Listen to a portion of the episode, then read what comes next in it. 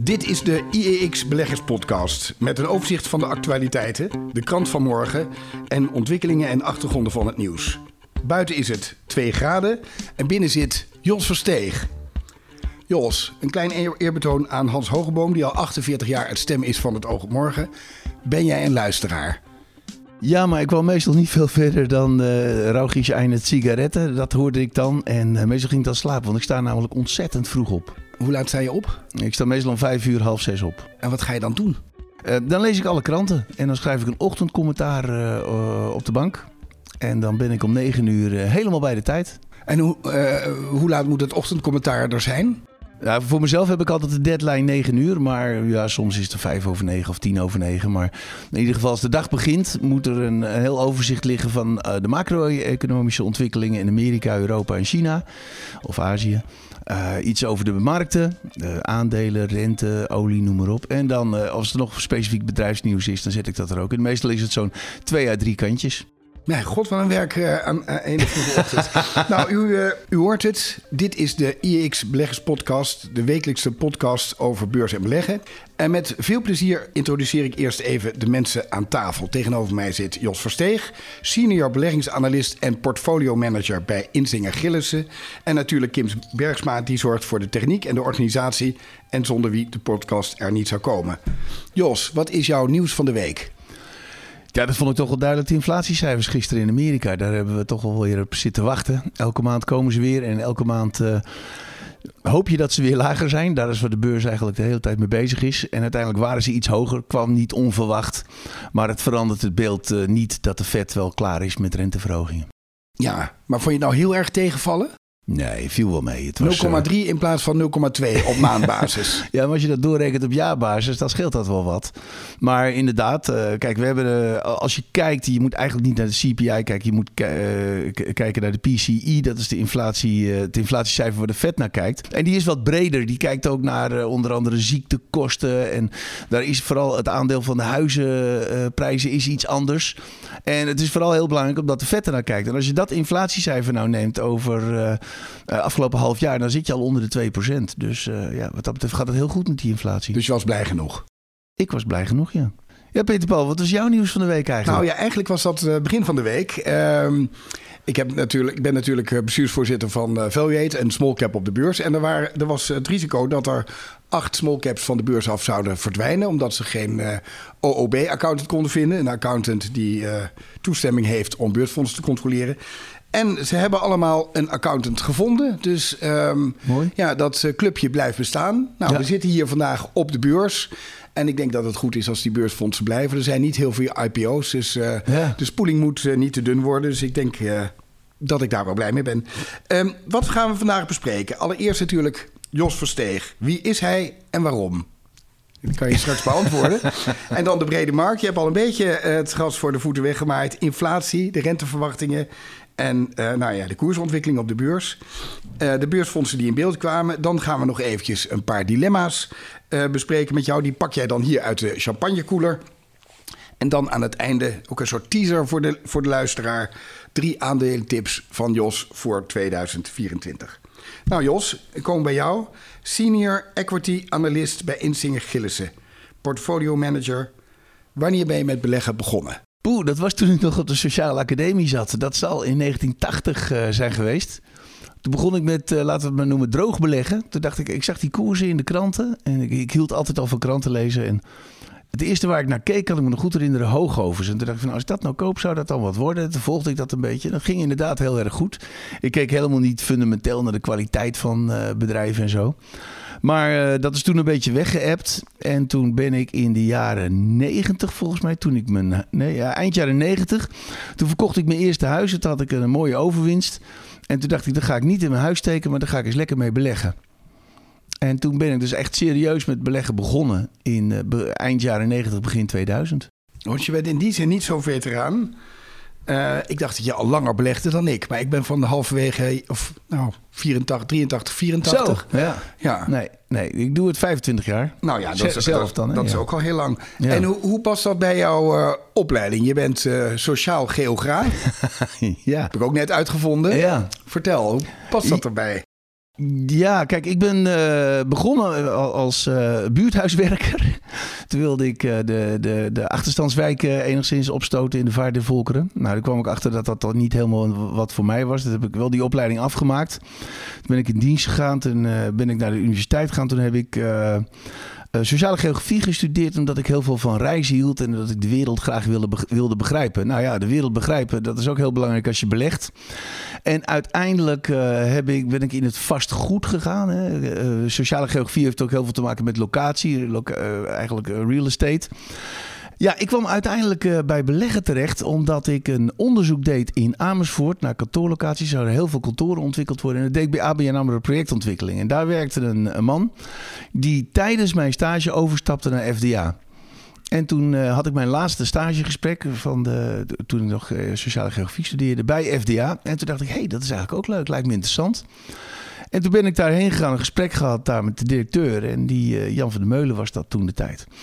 En die zei, nou ja, kom maar beginnen en ga de bouwfondsen maar volgen. Dus toen ben ik de bouwfondsen gevolgd. Het had een beetje met vastgoed te maken. Maar Welk jaar spreken we dan?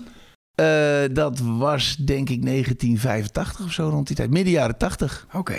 Nou, hartstikke leuk. Ja. En van die bouwfondsen ken ik jou dus ook nog. Want uh, toen, dus midden jaren tachtig, gingen wij, gingen wij, denk jij ook, met, dat we met de bus naar Reizen afreisden. Naar Dick Wessels, die had toen een bedrijfje Condor Wessels. En uh, wij zaten allebei in die bus. En op een gegeven moment zag ik jou lopen. En zeg, moet je ook naar Condor Wessels? Ja, zei jij. En toen zijn we daar naar het bouwbedrijf gelopen. Die had daar zijn aandeelhoudersvergadering. Dus zijn moeder zat voorop met de handtas op schoot. Uh, voorin. En uh, we zaten daar met een man of vijf, zes of zo. Uh.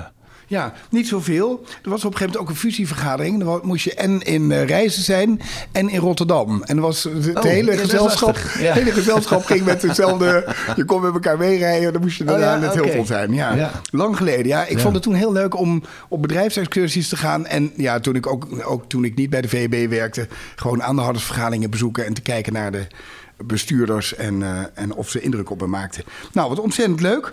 Um, ik moet even terug naar de vragen. Um, uh, dus ik kijk dan even op LinkedIn. Er staat uh, Insinger Gillissen, 14 jaar, 3 maanden. Reken ik even terug, oktober 2009. Ja, was dat was geen goede, goede tijd. Dus waarom ben je toen... Dat was geen goede tijd, Waarom wilde je ze toen, wilde je, uh, zij jou toen zo graag hebben? Want het was helemaal geen beurstijd natuurlijk. Ja, dat is een goede vraag. Nou, ik, ik zat toen de tijd bij Robeco Iris. En Iris werd opgegeven, dus ik was wel op zoek naar wat anders. En uh, eigenlijk een paar maanden voordat het werd opgegeven, vroeg uh, toen de tijd Theodor Gielissen mij om eens langs te komen. En ze hadden een ervaren analist nodig. En ze kenden mij van uh, BNR en van de radio, dat ik daar nogal makkelijk praatte. En dat vonden ze wel interessant. Dus toen hebben ze mij uitgenodigd. En na een hele lange procedure, herinner ik nog, ben ik daar aangenomen als analist. Nou, Samen wel. met Tom Muller, ook een hele bekende... Ja, zeker. Ja, die sprak ik nog van, van de week. Kijk aan. um, nou, en bevalt het nog steeds of niet? Ja, bevalt me ontzettend goed. Ik vind uh, aandelenanalyse ontzettend interessant. En uh, ja, ik ben daar heel veel mee bezig.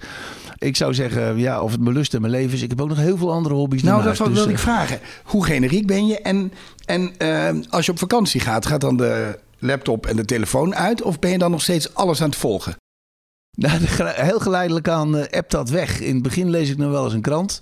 En als ik me echt verveel, dan uh, kijk ik nog wel eens wat, wat krantenkoppen. Maar me meestal zakt dat echt weg. En dan, uh, dan doe ik er niet veel meer mee. Ik hou van reizen. Ik hou van de tropen. Ik ga vaak duiken. Dus dan ben ik met hele andere dingen Ja, als je duikt, dan kan je dat niet... nee, daar, ja, ik, heb, ik had vroeger wel de neiging om veel jaarverslagen en prospectus mee te oh, nemen. Nee, maar, het, maar het is nu digitaal, dus dat is makkelijker. Nee, want ik, ik vind, ik ben heel veel bezig met mijn werk. Uh, zoals, uh, zoals ik al zei, ik sta heel vroeg op en dan lees ik een paar uur de kranten. S'avonds ook nog wel voor mijn plezier de kranten. Maar ik lees ook graag een goed boek.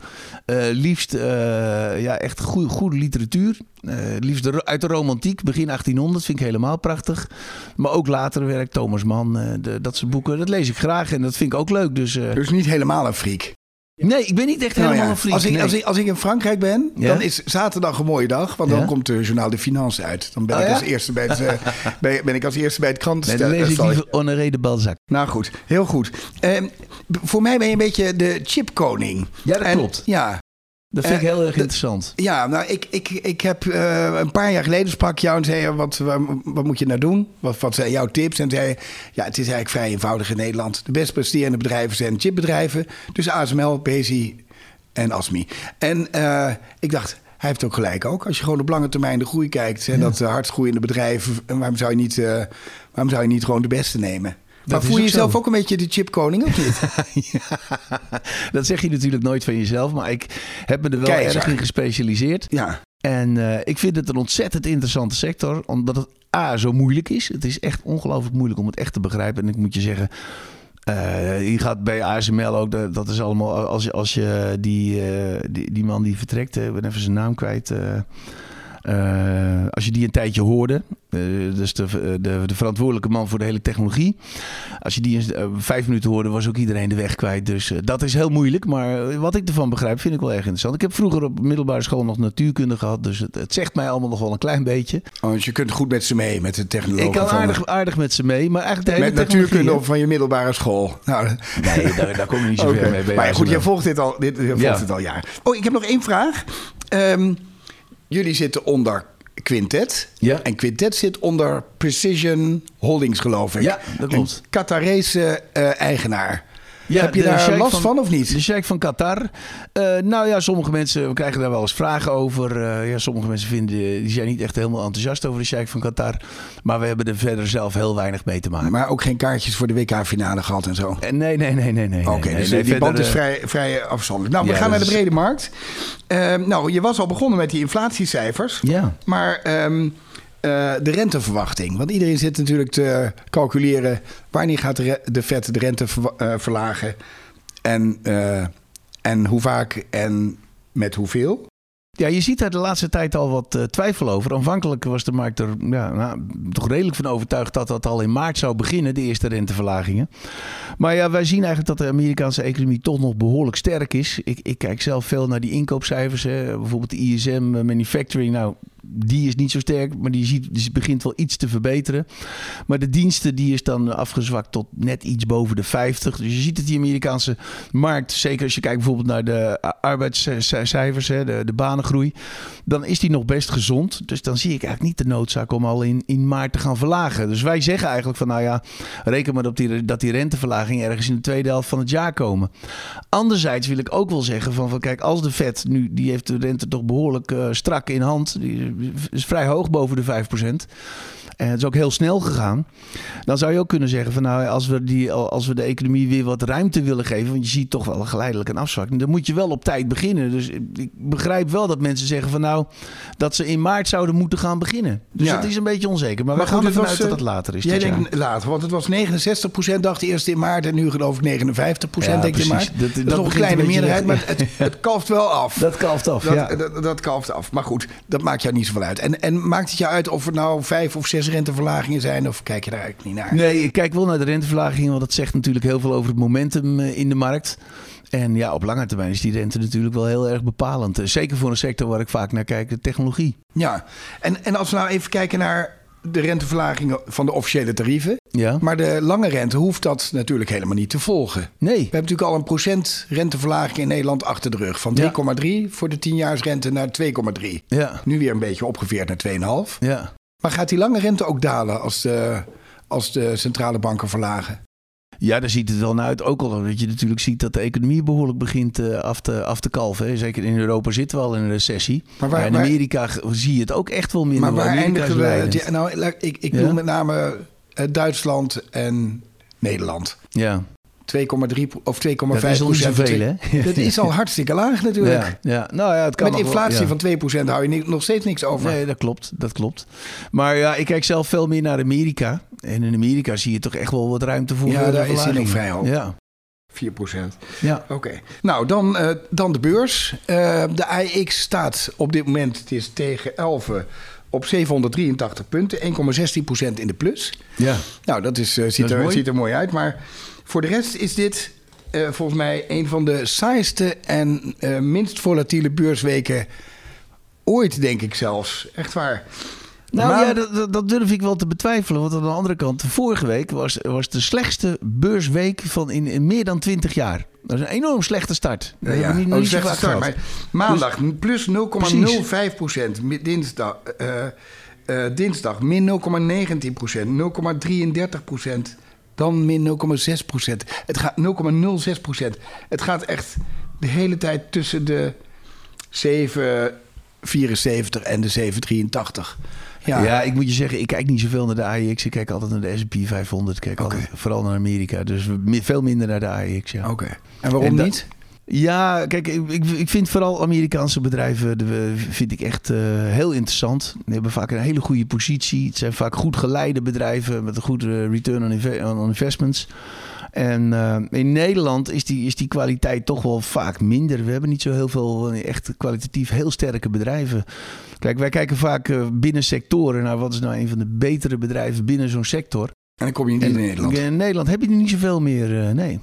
Ja, nou, dat is best een trieste uh, conclusie. Ja. Zitten wij een beetje te navelstaren op, uh, op dit kleine kikkerlandje. Maar we, dat, doen we dat blijven we vrolijk doen. Ja, ja. Nou, dan heb ik ook moeite met uh, de aandelen van, van deze week. Ja.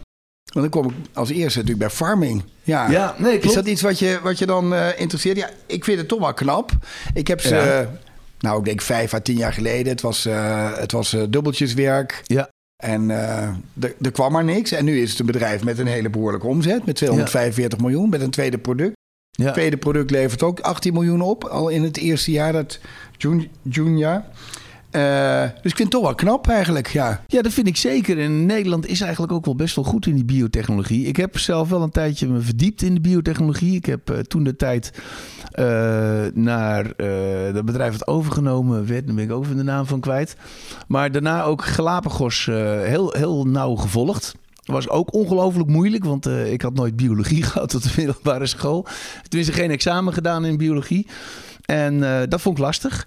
Maar ik heb er wel een hele goede lering uit getrokken. Ik heb zelf ook belegd in Galapagos. Uh, ja, aardig op verdiend, kan ik je verzekeren.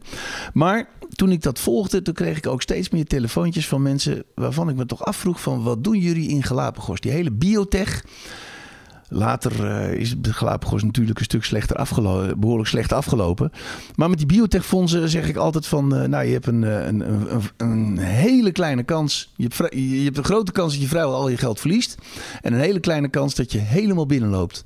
En als je daar goed tegen kan, en als je daar heel goed van bewust bent, dan moet je in biotech beleggen. Maar de risico's zijn buitengewoon hoog. En toen de tijd toen ik heel enthousiast was over Galapagos, heb ik gelukkig op advies van onze directeur toen de tijd, meneer uh, Pieters uh, Die zei: Jos, je moet toch eens wat over schrijven van dat die risico's zo groot zijn.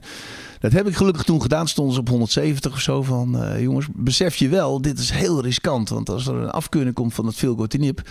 dan stort die koers in. En dat is ook gebeurd. Ja, een waarzegger schuilt er, in jou. Maar um, farming, vind je dat een, een, een leuk bedrijf, een aandeel? Of, of denk je eigenlijk, ik, kijk biotechnologie en dan zijn er gewoon veel beter. Als ik al biotechnologie eh, zoek, dan zijn er veel beter in de wereld. Uh, nou, dat bedrijf wat toen de tijd uh, met, uh, met Galapagos samenwerkte die grote Amerikanen, die, die vind ik dan wel interessant. Die hebben een veel meer gespreide portefeuille. Maar de hele uh, uh, healthcare sector vind ik een hele moeilijke sector. Zeker als je kijkt bijvoorbeeld naar de pillen, eh, de, de farmaceuten, laten we het netjes zeggen.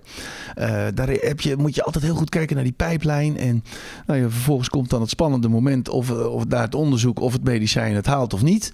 En dat is heel binair. En soms halen ze het en dan, nou, dan gaat die koers echt enorm omhoog. En halen ze het niet, dan stort die koers in. Dan hebben ze vaak wel een brede gespreide portefeuille. Maar ja, dan gaat het weer niet. Dan gaat het weer wel goed. Te veel, daar, eh, veel risico dus. Ja, je hebt daar heel, heel, maar heel, ook heel weinig vat op. Nou, en dan vind ik binnen die, eh, binnen die gezondheidszorg... hebben we wel een tijdje gekeken naar eh, bedrijven die in de, de techniek zitten. Die bijvoorbeeld uh, ja, uh, apparaten maken voor uh, ja, ingewikkelde apparaten. Zoals Philips bijvoorbeeld doet. Ja. Daar Philips ben ik dan bepaald niet echt fundamenteel niet zo enthousiast over. Maar je hebt dus bijvoorbeeld in Amerika een bedrijf dat maakt injectienaalden. En dat doen ze echt perfect. En daar hebben ze ook allerlei systemen voor bedacht. voor infusen. Becton Dickinson. Okay, je hoort er niet zoveel van. Maar het is wel een bedrijf wat eigenlijk al sinds de jaren 30 daar leidend in is. Ja, maar niet, niet goedkoop. Haalt. 24, 25 keer de winst. Nee, precies. Maar dat is een goed bedrijf betaal je altijd voor. Hè? Oké. Uh, Jos, van jou geen diepgaande analyse over uh, farming. Die hebben wij uh, gelukkig zelf wel. Want wij hebben Martin Krum van de beleggingsdesk... die een analyse heeft gemaakt van farming. En de afgelopen week ook hele mooie analyses over nationale Nederlanden... en flow traders. daar kunnen onze betalende abonnees terecht. En mensen die daar interesse in hebben... kunnen natuurlijk ook abonnee worden. Um, Nou, dat even de huishoudelijke mededeling. Maar je, je wil naar iets, uh, iets uh, voorspelbare business. Axo Nobel bestaat uh, deze week. Hoeveel jaar? Nou, dat zal ze best wel een tijdje zijn. Ja, toen de tijd, geluid. Ja, en, okay. ja. ja, ze, bestaan, ze bestaan dit jaar 105 jaar. Maar ook 190 jaar, 113 jaar en 30 jaar. Het is een beetje, ze hebben altijd wat te vieren. Ja. Maar ze hebben gekozen voor, het, dus, voor de oprichting van de, uh, Nederlandse, uh, de Koninklijke Nederlandse Zoutfabrieken. Dat is de KNZ. Dat was in 1918. Maar uh, NK, een heel belangrijk onderdeel van AXO, weet je nog? Dat was 1911. Dan bestaan ze 113 jaar. Uh, en het eerste onderdeel, Ketjen, in, hier uit Amsterdam, uh, oh, ja. dat is 190 jaar oud. En eigenlijk de Nobel, de fusie van AXO met Nobel, dat, dat is, van de Nobel 30 jaar geleden. Dus ja. eigenlijk, ik, ik vind eigenlijk dat ze 30 jaar moeten vieren. Maar ik denk dat je ze hier aan de lopende band hier de gong ziet luiden. Want je, uh, als ja, je zoveel ja, recht voor wel in de publiciteit. Vind je het wat, AXO Nobel, of niet? Ik was er nooit echt heel erg enthousiast voor. En dat getuigt ook wel wat er de afgelopen tijd uh, natuurlijk gebeurd is. Dat bot van Sherwin Williams. Ja. En als je precies als je die twee weer naast elkaar uh, legt, dan is Sherwin, Sherwin Williams toch wel een veel betere partij. En dat uh, uit zich ook in duidelijk dat zij een bod deden op AXO. Van, van nou, wij kunnen dat bedrijf beter leiden. Dus ze kunnen daar een premie voor betalen. En uiteindelijk die premie terugverdienen. Om AXO weer eens wat beter op, op de rails te zetten. Maar niet aangenomen. Dat, dat is niet aangenomen, nee. Dus het is met hand en tand bestreden. En dat vind ik dan jammer. Dat dat, uh, aan de Ja. ene kant is het jammer natuurlijk als Nederlandse bedrijven van de beurs verdwijnen. Maar ik ben niet zo Nederlands georiënteerd. Ik zie mezelf zelf veel meer als een Europeaan.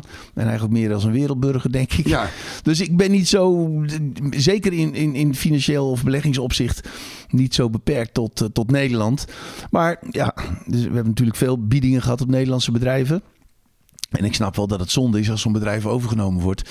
Dat dan bijvoorbeeld de RD uit Nederland zal verdwijnen. Dus het is voor de banengroei in Nederland niet zo gezond als uh, bedrijven overgenomen worden. En het is ook een teken dat bedrijven uh, ja, minder goed zijn dan hun concurrenten in het buitenland. Want als je dat dus overkomt, dan word je overgenomen. Ja, in ieder geval maar is dat nou een. Europees probleem? Want uh, ik, ik, luister goed naar uh, het orakel van Omaha. Die zegt never bet against America. en die zegt ook, ja, de, de, structuur in Amerika is zodanig... dat bedrijven kunnen floreren. En in de Absoluut. rest van de wereld zie ik dat minder. Ja, dus kunnen Europese bedrijven het uh, redden tegen de Amerikanen? Je hebt een paar hele goede bedrijven, zeker in Frankrijk. Ik heb een tijdje naar luxegoederen gekeken. En een Ja, van ben ik ook enorm fan Ja, van. Eh. Louis Vuitton, ja. Van Louis Vuitton ook. Ja. Maar Hermes is nog veel beter. Is ook veel duurder. Maar ja, dat, daar, daar, zijn, daar is Europa heel erg sterk in. Ehm, Maar technologie... ja, technologie, dat is een drama. En ik heb daar veel, veel, wel vaker over gesproken op de radio. Wij hebben een, uh, in Europa een, een, een beleid waarbij we eigenlijk niet willen dat er marktleiders ontstaan. Wij zeggen dat er altijd concurrentie moet zijn. Mensen moeten wat te kiezen hebben. En we willen eigenlijk geen hele grote machtige partijen. In Amerika hebben ze daar een andere visie op. Die zeggen van nou, er mogen best hele grote machtige partijen ontstaan. En ook wel uh, bedrijven die een absoluut uh, de markt overheersen. Kijk maar bijvoorbeeld naar Microsoft. Maar uh, dan moeten we wel goed toezicht houden. Ze mogen er geen misbruik op maken. En daarom zie je dat er in Amerika, zeker die technologiebedrijven, hele grote platforms zijn ontstaan die wereldwijd enorme macht hebben. En in Europa ons, snijden wij onszelf constant in de vingers. Want als het zou kunnen, dan zou Europa zelfs het liefst nog ASML willen opdelen. Dus ja, dat vind ik een, heel jammer dat we in Europa zo, uh, zo denken. En dat is denk ik wel de oorzaak waardoor we in Europa zo, zo weinig goede technologische of technologieplatforms hebben. We hebben gelukkig wel ASML. Maar uh, als je verder kijkt naar de technologie, dan lopen we hopeloos achter. Zeker in vergelijking met Amerika en met China. Dan ja. zit Europa ertussenin. En dat vind maar ik, ik ben, het, uh, ja, ik ben het heel, heel erg met je eens. Ja. Dus wij willen eigenlijk geen winnaars. En er is ook nee. nationaal, als er een bedrijf opkomt, dan is het. Uh, uh, ze verdienen te veel, ze groeien te hard. Ja. Er is altijd meer kritiek dan, uh, dan ontzag. Ja. Met één uitzondering. Ons nationale knuffelkind uh, ASML. Daar willen al die politie wel gezien worden. Maar voor de rest niet. Er is gewoon ontzettend weinig liefde voor het bedrijfsleven. En in Amerika heb je veel meer dat mensen die iets opbouwen... en zelfs als ze een paar keer struikelen... dat ze daar enorm veel respect voor krijgen. En dat ze daar ook, ook de ruimte voor wordt geboden. Maar dat zou een reden zijn om überhaupt niet in Nederland en Europa te beleggen. Nou, daar heb je wel een punt inderdaad. Er zijn wel juweeltjes in Europa, maar uh, ja, persoonlijk heb ik altijd de voorkeur voor, uh, voor Amerika.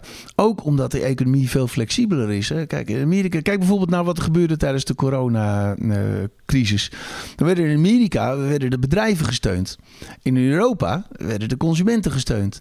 Dus in Amerika is altijd dat, dat zicht. Ook als je bijvoorbeeld kijkt naar de, de, de faillissementswetgeving, die is totaal anders dan in Amerika dan in Europa.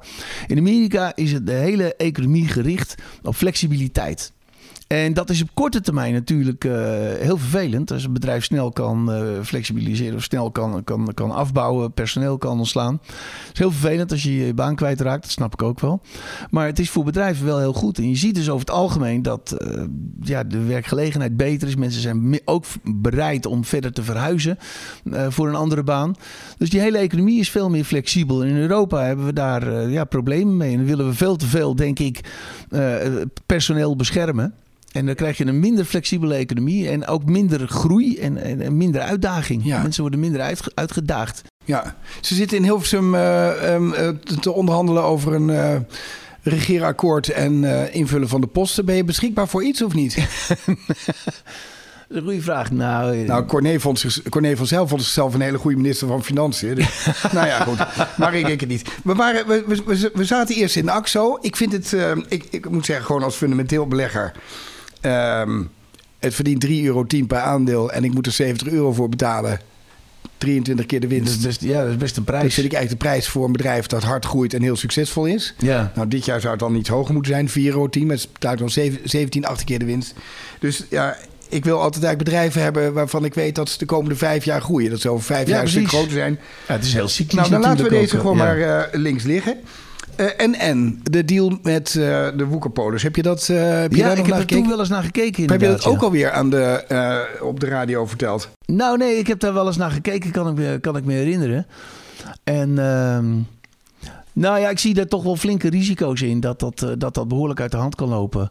Ik kan me zelf nog wel herinneren dat ik ooit. Maar ja, ze hebben nu een schikking dan hè, van 300 miljoen en, Ja. en 60 miljoen extra reserve. En die, die koers gaat omhoog. Ja. Maar vind je dat nou aantrekkelijk om te kopen? Of, ehm, Nou, er was vroeger zo'n reclame van eh, ik heb meer verstand van verzekeren. En bij mij is dat andersom. Ik, ik ben niet zo'n eh, kenner van verzekeringsactiviteiten. ja, Dus, eh, nou ja, eh, eh, eh, vele niet. Ehm, ehm, het, het, het zijn geen bedrijven die op lange termijn groeien. Dus dat is een probleem. ja. Maar goed, als je op 37 euro 3,07 euro dividend krijgt, dat, is, dat lokt natuurlijk nu beleggers. ja, precies. En hoeveel is dat dividendrendement dan in, per, in procent? een procent of acht. ja. Nou ja, Ja, en als je, als je denkt dat de AVA relatief snel komt in de komende maanden, dan gaat Ja. er dus eigenlijk al 3 euro van je investering af. Dus wat dat betreft wordt het nog iets Nou, hoger. dat vind ik ook wel. Ja. Maar dat is ook wel een teken. Ik, ik ook- Slotdividend moet ik ik- eigenlijk rekenen. Maar goed. Nou ja, nou, ik ben altijd wel voorzichtig met eh, be- bedrijven die vrij hoge dividenden eh, uitkeren. Want daar zit natuurlijk ook een risico in gebakken dat dat dividend in één keer toch verlaagd gaat worden. En als het allemaal tegen gaat vallen, ja, dan hebben ze toch wel een probleem met het dividend. Nou, eh, goed. Ehm, ook geen nationale Nederlander. We krijgen straks jouw tip. We, komen, we gaan naar de champagnekoeler toe. Oké. En ehm, eh, k- kies er eens eentje. Uit, het, eh, uit, uit, uit, uit de koeler. Nou, vertel, wat staat er? Ik hoop dat Trump niet opnieuw president wordt. Politiek maakt niks uit voor de beurs. Nou, daar ben ik het echt totaal niet mee eens. eh. Politiek wel eens. ja, politiek is ontzettend belangrijk. Alleen, Sociaal geograaf, ja. ja, nee, maar eh, politiek heeft onvoorstelbaar veel invloed eh, op de beurs. Maar het is echt op hele lange termijn. En ik denk ook... Kijk, Maar hoop je nou dat Trump niet wordt gekozen of durf je dat niet eh Oh, uitspreken? dat durf ik wel te zeggen. Ik hoop van ganse harte dat hij niet gekozen Oké, wordt. dat- Goed, gaan we naar het volgende dilemma. Nou, deze is wel voor jou. ASML is ook in 2030 het mooiste bedrijf van Nederland. Of met het verlies van de CEO en CTO is een deel van de succesformule verdwenen. Nee, in 2030 is het ook nog eh, heel succesvol. Was die, was die eigenlijk te makkelijk? Zoek jij er maar weer eentje. te makkelijk. Zal ik Ja. pakken? Het ruikt nog naar champagne, vind je niet, deze champagne ja, ja, ja, heel goed. Nu de Woekerpolis-affaire voorbij is, gaan de verzekeraars minstens 25% stijgen. Verzekeraars waren laag gewaardeerd en zullen dat blijven. Nou, ik zei al van, ik heb niet zo heel veel verstand van verzekeraars, maar ik zie, je zegt het zelf al, er zit niet zo heel veel groei in. Ze blijven Nee, laag gewaardeerd. Blijven laag gewaardeerd, nou, denk ik. Goed, maar het is een beetje dubbel. Oh, we gaan de Sorry hele ervoor. champagne Nou, eh, Nee, nee, we leeghalen, nemen alleen ja. de laatste drie en dan eh, eh, de rest laten we liggen. Ehm, ehm, beleggers eh, en beleggen wordt in Nederland te zwaar belast. Of het is logisch dat de rijkste mensen het meeste meebetalen aan de verduurzaming van Nederland. dat vind ik een hele goeie. Ja, ik denk dat het wel belangrijk is dat we allemaal meebetalen aan de verduurzaming van Nederland. Maar ik vind ook wel dat beleggen wel zwaar belast wordt. En zeker, zwaar of te zwaar? Mm, te Kom, zwaar. eens even Te de zwaar. luisteraars. Ja, ik vind dat het te zwaar belast wordt. Want eh, kijk, eh, er wordt wel eens vergeten dat je als belegger toch ook af en toe vreselijke risico's loopt. Ik kan me nog heel goed 2008, 2009 herinneren. Waarbij ik volgens mij ooit op een verlies stond van 60 En toen heb ik wel overwogen om de Belastingdienst te bellen om te vragen of ik ook een verliescompensatie kon krijgen. Maar dat deden de Ja, niet dan, moet je, dan moet je het in een BV doen. Dan kan je, dat, eh, nou ja, dan kan je dat weer dan, zou dat, dan zou dat mooi zijn. Dus nee, ik vind het wel zwaar belast. En zeker nu het progressief is, tussen een ton en een miljoen. En als je richting een miljoen gaat of boven een miljoen zit, dat je dan nog meer moet betalen. Omdat je dan zogenaamd betere kennis hebt. Ja, Ja, dan heb je het gewoon goed gedaan. ja. Nou, ik ben het helemaal met je eens. Ja? Ehm, maar goed, er zitten natuurlijk heel weinig beleggers in die Tweede Kamer. Dus ehm, ja, die mensen die praten over andermans eh, geld. En ze hebben natuurlijk altijd plan- extra plannetjes en extra geld nodig. Ja, Dus politici zijn er om belasting te verhogen. Dat is een beetje hun, ja dat, dat denk ik ook. Ja, dat is hun taak. Nou ja, hun taak. Maar je ziet nu wel, kijk, ik, ik vind wel wat je van, bijvoorbeeld van de PVV ziet, dat zij eh, bijvoorbeeld ook eh, de instroom van, eh, hoe zeg je dat, hoogopgeleide mensen in Nederland moei- moeilijk willen maken. Ja, dat is zeker voor de kenniseconomie in Nederland een groot probleem, want we hebben al een probleem om mensen, genoeg mensen te vinden. Nou, neem ASML weer, komen we er weer bij terug.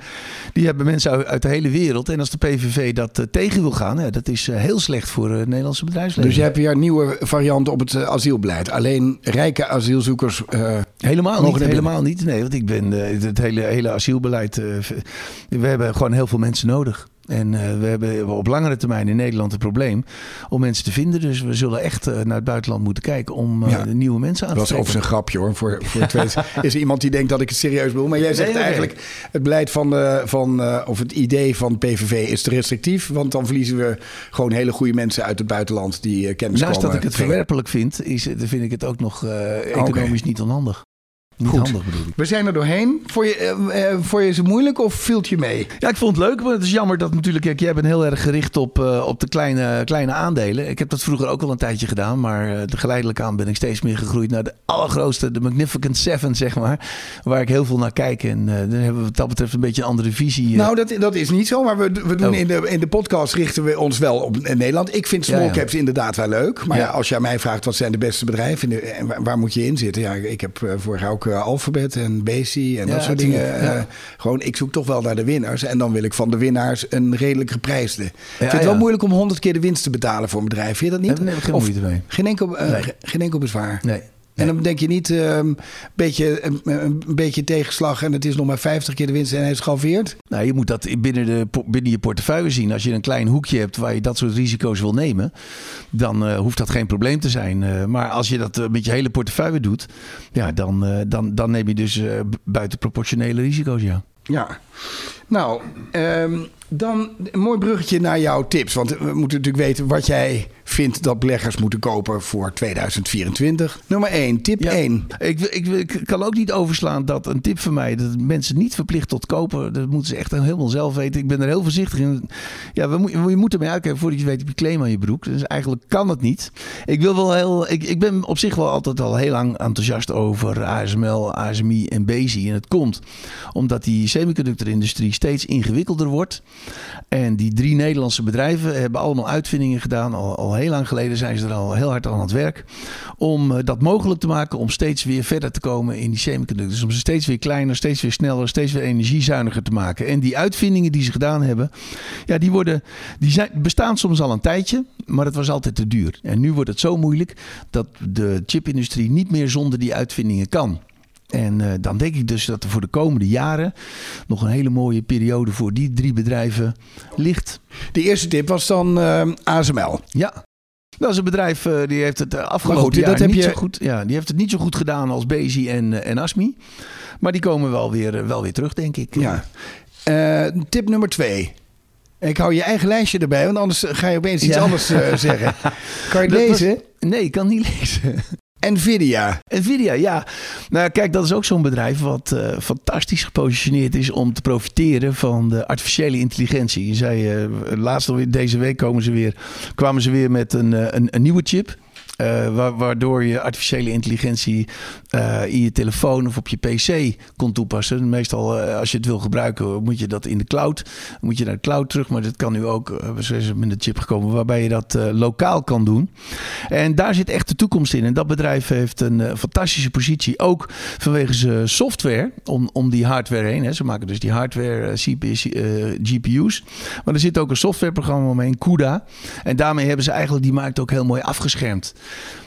En ja, afgelopen jaar vond iedereen ze al duur. Ze zijn verdrievoudigd. Maar als je kijkt naar de winsten, die zijn ook zo hard gestegen.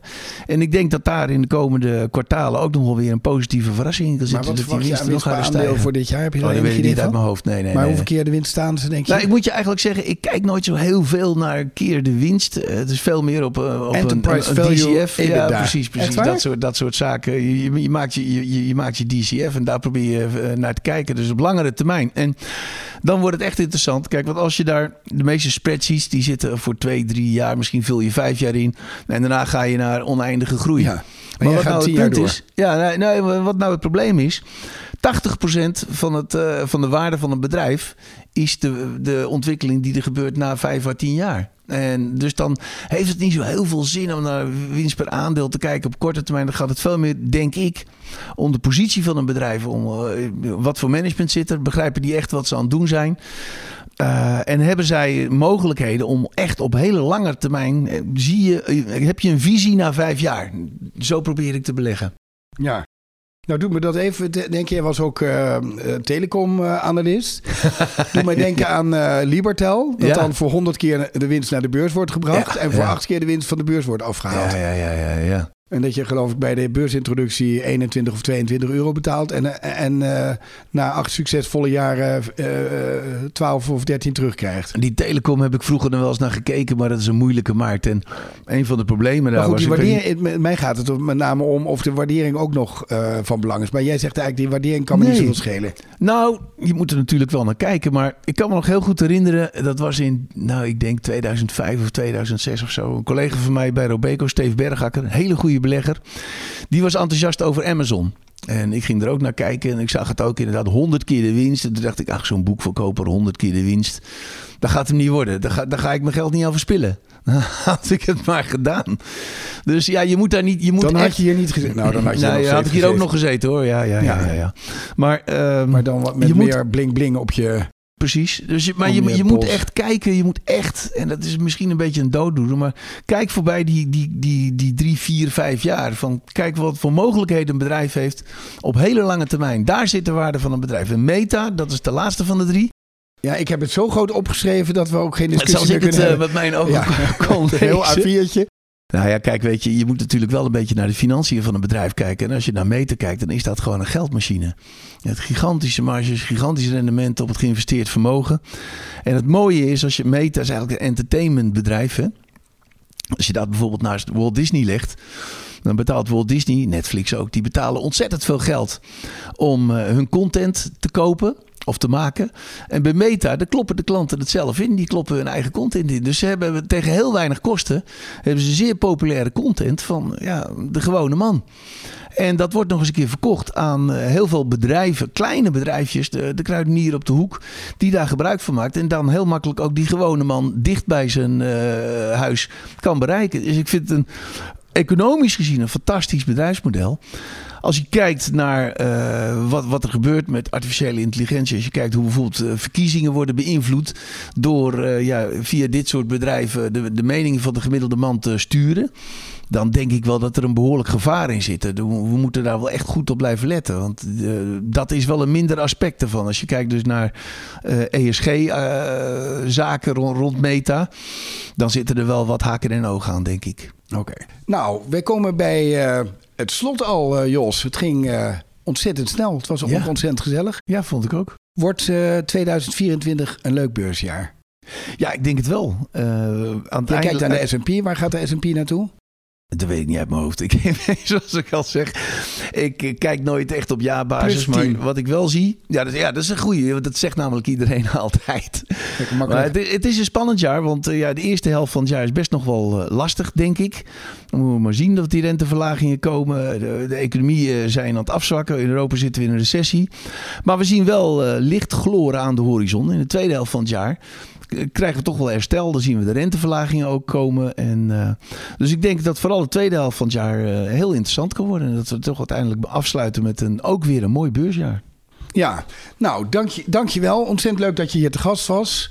Um, luisteraars, dank voor het luisteren. De meeste mensen um, hebben al een keer geroken aan het abonnement van uh, EX Premium. Maar mensen die graag een proefnummer willen hebben van het blad, die kunnen nog een mailtje sturen naar uh, ehm, info.iex.nl en daarbij de actiecode IEX24 gebruiken. Nou zijn Nederlanders Nederlanders, dus het is niet de bedoeling dat mensen die al eerder een proefnummer hebben aangevraagd dat voor de tweede keer doen. Het is ook een kleine investering in uh, toegang tot uh, een enorme analysecapaciteit hier bij IEX. Dus ik zou het van harte doen. Ik wens iedereen een ontzettend goede beursweek toe. Misschien iets spannender dan deze. Dank u wel.